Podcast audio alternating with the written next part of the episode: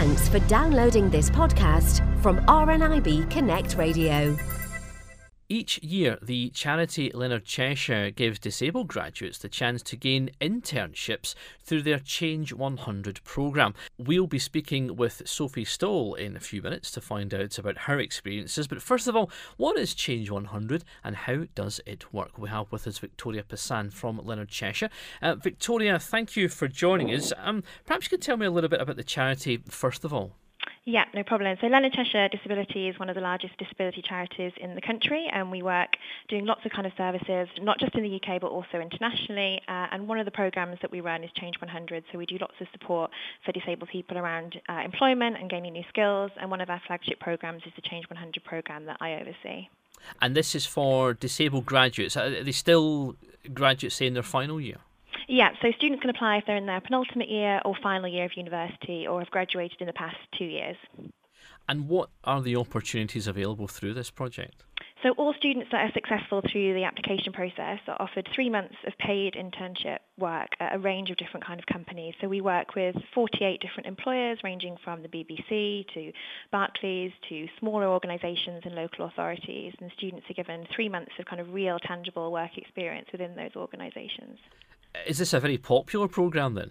Yeah, hugely popular. So we always have lots of applications from students, again, right across the UK. Uh, and last year we placed 70, and our ambition this year is to place about 125 across the UK.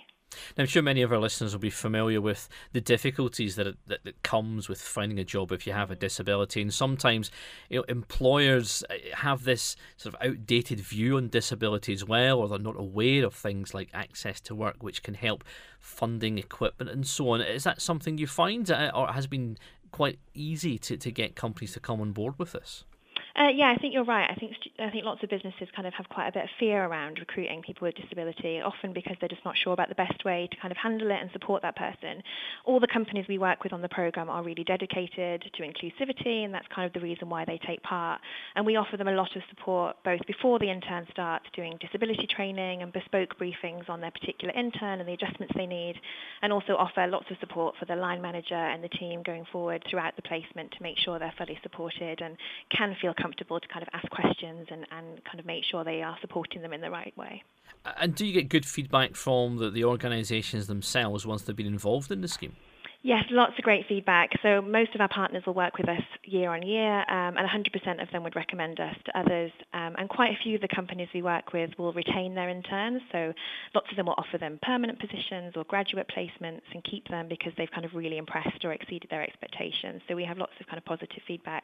Um, you can see that in our impact report on our website and we'll get those contact details off you shortly, uh, Victoria. We also have with us Sophie Stoll, who took part in Change 100. Um, Sophie, how did you hear about the programme? I heard about the programme through the Disability Centre at university, sent out a general email advertising the Change 100 programme.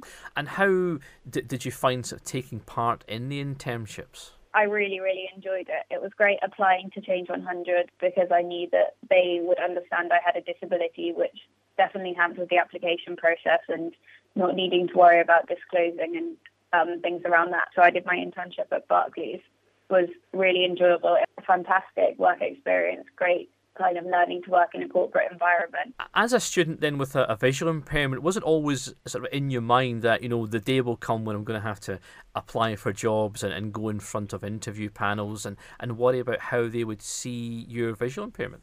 Yeah, um, it definitely was at the back of my mind. The disclosure part is the hard bit because people and employers make assumptions about disabilities and saying you have a visual impairment obviously can be hugely wide ranging in terms of what that means for your, your sight and um, what your abilities are.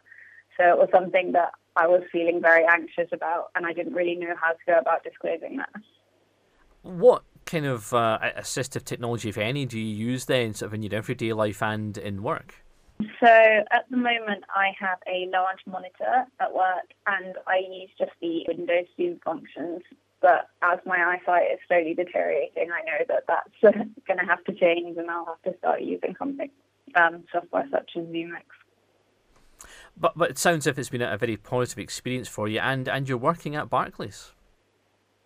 Yeah, so I um, was really fortunate to be offered a place on the graduate program after my internship. So I am now working at Barclays. I've been on the graduate program for a year now, and it has been a really positive experience. They're, they're very good at um, helping with the reasonable adjustments and, and catering for my needs. I would definitely, definitely recommend the program. I think it's an absolutely fantastic opportunity to gain some invaluable work experience, and it's also um, I think it's very good at, at, boosting your own confidence as well. Victoria, a ringing endorsement then of Change 100. Yeah, definitely. And Sophie is uh, one of one of a great example, but there are lots of other students who have also kind of gone on to find permanent work, as I said. So we've had lots of lots of positive stories from the students we've worked with. Okay, so the opportunity is there at the moment for, for people to get involved. What sort of criteria and, how can people go about getting more information? Yeah, so the application window for students is open from the 3rd of October until the 25th of January, so there's quite a long application window. You have to be, uh, like I say, either in your penultimate or final year or have graduated in the past two years. Um, ideally have a 2-1 or a first or be on track for that, but we do take into consideration mitigating circumstances, so please don't think you can't apply if you have a 2-2 or a third, for example and you have to have any disability or health condition. If people would like to apply, then how do they get in touch?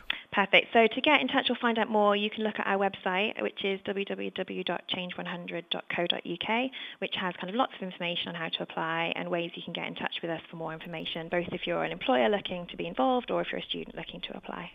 Victoria, thank you for that, and let's hope many people do take up the opportunity. And to Sophie, best of luck at Barclays, and thanks to both of you for speaking with us on RNIB Connect Radio. Thank you. Thank you. For more downloads like these, visit rnibconnectradio.org.uk slash podcasts.